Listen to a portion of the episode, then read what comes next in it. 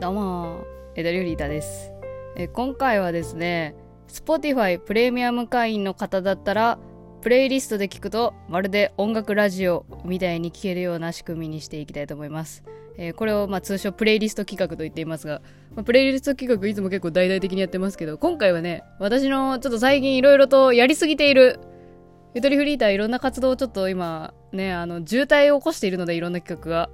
それをちょっとまあ整理整頓するためにも、えー、ちょっとまあここ いちにかげつでやってきたことの、えー、活動のご報告と、まあ裏話というか後日談的なところを全体的にお話ししていきたいなと思っています。あとね、このこのバタバタ期間中でもあの皆さんお便りありがとうございます、本当に。なのでちょっとまあ一部になっちゃうんですけど、それもお答えしていきたいなと思っております。えー、ザイストーク長いバージョンです。はい。あーいや本当にあんまりね時間に追われずにゆっくり喋っていきたいなっていう風に思っているんで、皆さんも全然肩の力抜いて、もう仕事中とかなんか な, なんかはい よ, よろしくお願いします。えー、まずね、最近私ねあれですね、あのワニブックスさんのコラム配信あコラム連載のぬるい哲学っていうのをしがつから始めて、ようやくだいななかいがこの間更新されたんですけど、その回がねウォッシュの回なの。ウォッシュの回、えー、昨年の、えー、夏頃ね、結構私がバイト先でなんかめっちゃ恋話してくるやつがいるんだけどさみたいな話を、えー、していた期間があったんですけど、あれをね全てね、えー、集約させた、ギュッとね、えー、テキストに起こしたような、えー、最新回がアップされましたので、えー、よかったらぜひぜひぜひ読んでほしい。今回めちゃめちゃぜひぜひ読んでほしいなって思っていますね。まあ、あのウォッシュっていう人物について、まあ、今思えば彼の魅力って一体どういうところだったんだろうっていう、まあ、そういうことを考えたりもしていますし、まあ、彼が起こしてきた事件をね思い出しながらやったんだけど、まあ、自分でもその思い出すためにさ、自分が配信してたやつあの聞き直したりとかしてて、なんか意外にね、あの面白かったね。なんかね自分の話聞いてね、久しぶりになんか自分をちょっとあの認めてあげた瞬間でした。あ、この回音質悪いけどね面白いな思って聞いてましたね。えタイトルがね、なぜか憎めない人の魅力とは、倫理観バグがすごいのに愛される後輩とのエピソードから考えるっていう、えー、タイトルですね。このタイトルもね考えましたね、担当さんと一緒に。えー、とても楽しかったですし、あのやっぱりね一度起きた出来事とか、そう自分の中に色濃く焼き付いている出来事を思い出すっていうものを生み出すのって本当になんだろうな、自分でも思いのほかスッと出てくるというか、文字数めちゃくちゃ多いんですけど今回の回って、でもなんか書いてるのすごい楽しくて、もう本当に本当あれですね、なんか自分の中で一度なんか落とし込んだことをもう一回出すっていうのは、簡単っていうとなんか言葉が違うんだけど、出しやすいなってすごい思った。そうだからあの今月からバイト解説シリーズも始めたんですけど、これもね本当にね出しやすいっていうか、出しやすいところが出てきすぎてどうまとめていいかわからんっていうことが起きてて、あのねあのバイト解説ってコーナーとかも全部あの台本作っちゃって、フォーマットね、そう形だけ作って、あと自分でそれぞれエピソード当てはめるだけっていう形にして、自分的には低カロリーでやっていこうと思っていたんですけど、いや思いのほかね結構ねあれ重くなってきちゃって今月で全部じゅうろっこのバイト行こうと思ってたんだけど、もうあれですよ、何日ですか、もうもうはつかくらいになっちゃってますけど、あ今月無理です。来月中年内にじゅうろっこ行くの目指しに予定変更してます。いやーすいませんね。まあでも出しすぎてもね、みんなもねあのついてこれないねねと思ってね、でまあっていう言い訳ですけどね、えー、そんな風に思ってますね。もう本当に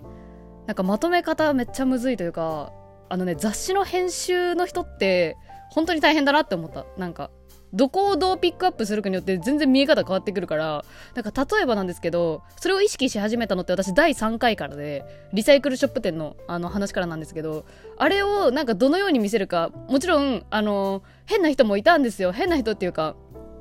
あの働いてた社員の人でめっちゃおじさんだったんだけど、なんか女子高、女子高生だからという理由であの私をちょっとあのブラン、ブランドを見る目で見てくれてたというか、あの私が歩くたびにちょっとほわみたいな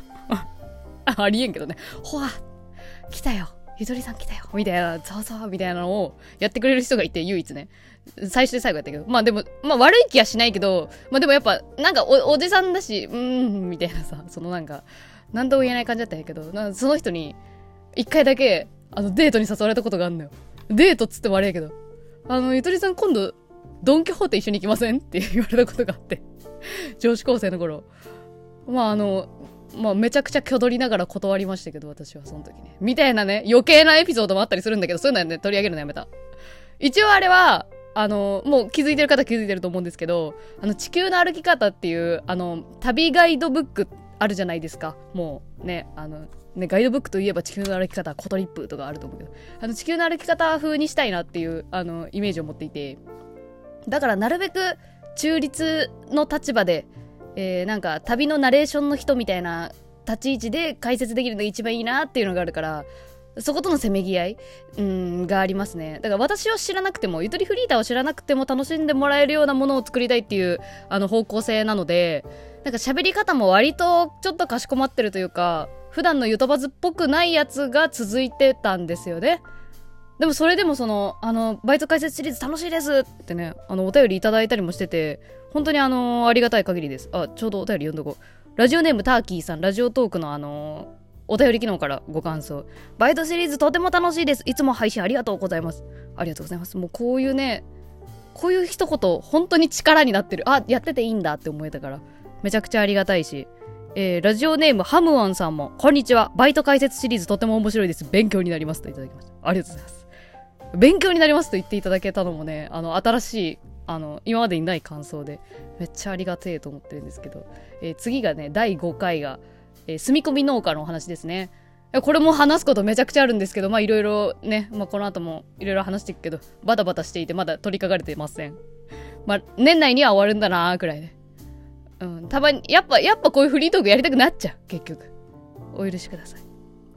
はい、まあ、まあそんな感じですね。なんか、あのー、まあ、バイトに関するご質問ありましたら、本当にいつでもお待ちしておりますし、あっちのフォーマットの形でちょっと答えることになっちゃうと思うんですけど、え今回は、あの、普通オタとしてバイトに関するお便りいただいたので、えー、それ読んでいきたいと思います。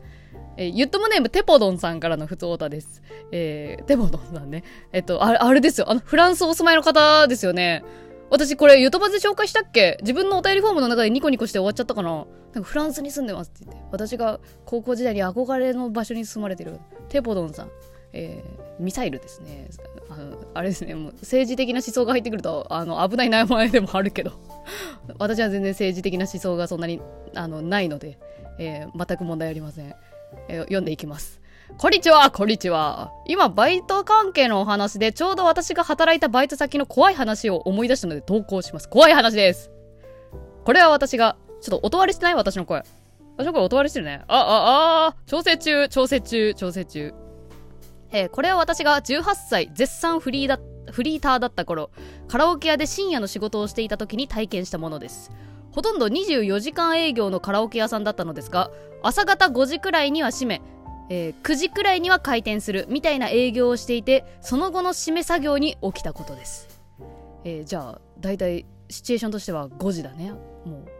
えー、だいたい深夜のスタッフはよにんで回すのですが、その日はなぜか社員の人がおらず、他の店舗からヘルプで来てくれた社員さんと合わせ計さんにんの従業員で営業していました。働いていたカラオケ店はごかいだてのビルで、カラオケ店あるあるのよんかいは出るだの、にかいのパントリーは見えるだの、毎度そんな噂を持ちきりでしたが、実際働いている上では何も起きないなというのが私の感想でした。あー、雑居ビルの中にあるカラオケ屋って本当に怖いよね。うん、たまに人、人から行くとき後悔するもん、なんか怖くて。しかもあれさ、あの、なんていうの、受付の階はどこかわからんくならん、一瞬。よく迷うし、あの、人からお断りされるっていうイメージも結構多いんだけど、関係ないですね。意外に起きないなと思っていたところが、えー、あ、やべ、ちょっと印刷、ちょ、ちょっと待ってくださいね。すいません、すいません。えー、ちょっと印刷ミスでね、ちょっと印刷し直してた。えー、すいません。えところが、その日は私が休憩している間に他のスタッフが私を起こしに来て、社員の人が具合が悪くなったから帰るそうだという話でパントリーに向かいました。すると顔を真っ青にした社員の方がよんかいにいないはずの人がいたというのです。社員さんはフロアの端から部屋を閉めている中、よんまるはちの扉を開けると、なんとサラリーマンの男性が長テーブルの端っこにうつむいて座っていたので、お客さんがいたと思い急いで扉を閉めたそうです。ちょっと待って、もう怖いんだけど。酔っ払いかなと思いつつ、最後にあの部屋を閉めようと、今度はよんまるきゅうを片付け、よんひゃく、よんひゃくの部屋を開けた時です。なんと今度はよんひゃくの長机の反対側の端っこに同じ男性がうつむいて座っていて、仰天して下の階まで降りてきたそうです。ちょっと待ってくれよー、音割れ関音割れしたわまた。結局社員さんはその日の夜に到着したばかりで、このビルの部屋の構造を知らなかったのですが、実はよんまるはちとよんひゃくは個室の壁をぶち抜いて大部屋に改造してあったのです。え、つまりよんまるはちもよんひゃくも同じ部屋。ちなみに男性はどっちの部屋のテーブルでどっちの部屋でもテーブルの各反対の遠い位置に座っていて、顔も確認できなかったと。え、つまりこの社員さんも何の扉を開けたのかがよくわかんないってことだよね。本当はどふたつとも一緒の部屋だったのに。もちろん監視カメラを確認しても誰も映っていません。とにかく意味がわからないとつぶやき、具合が悪くなり社員さんを早退。また他の勇気あるバイトの方が、えー、よんかいを閉めに行ったら、カゴメカゴメの歌が聞こえただの、とにかく従業員みんな早く太陽日登って的な恐怖で過ごしました。その日ほど私は恐怖で冷や汗をかいたことがありませんでした。やっぱりカラオケ出るんですよ。えよ、すげえ怖っ、むちゃくちゃ怖いんだけど普通に想像して怖くなっちゃったえー、こんな私たちの気持ちを、えー、どうにかして、あ、それでは今後もラジオ楽しみにしてますいただきました。てぼどんさんありがとうございます。いや普通に怖くなったわえー、こんな気持ちを忘れるためにも、えー、曲紹介をして、えー、挟んで明るい気持ちになっていきましょう。後半でもどんどん、えー、ご報告裏話していきたいと思います。えー、ラジオ解説の時でもすごく思っているんですが、えー、いっこのコンテンツをブラッシュアップしていくのってすごい楽しいなと思ってて、その時によく聞いているラッキーキリマンジャロのペペロンチーノです。どうぞ。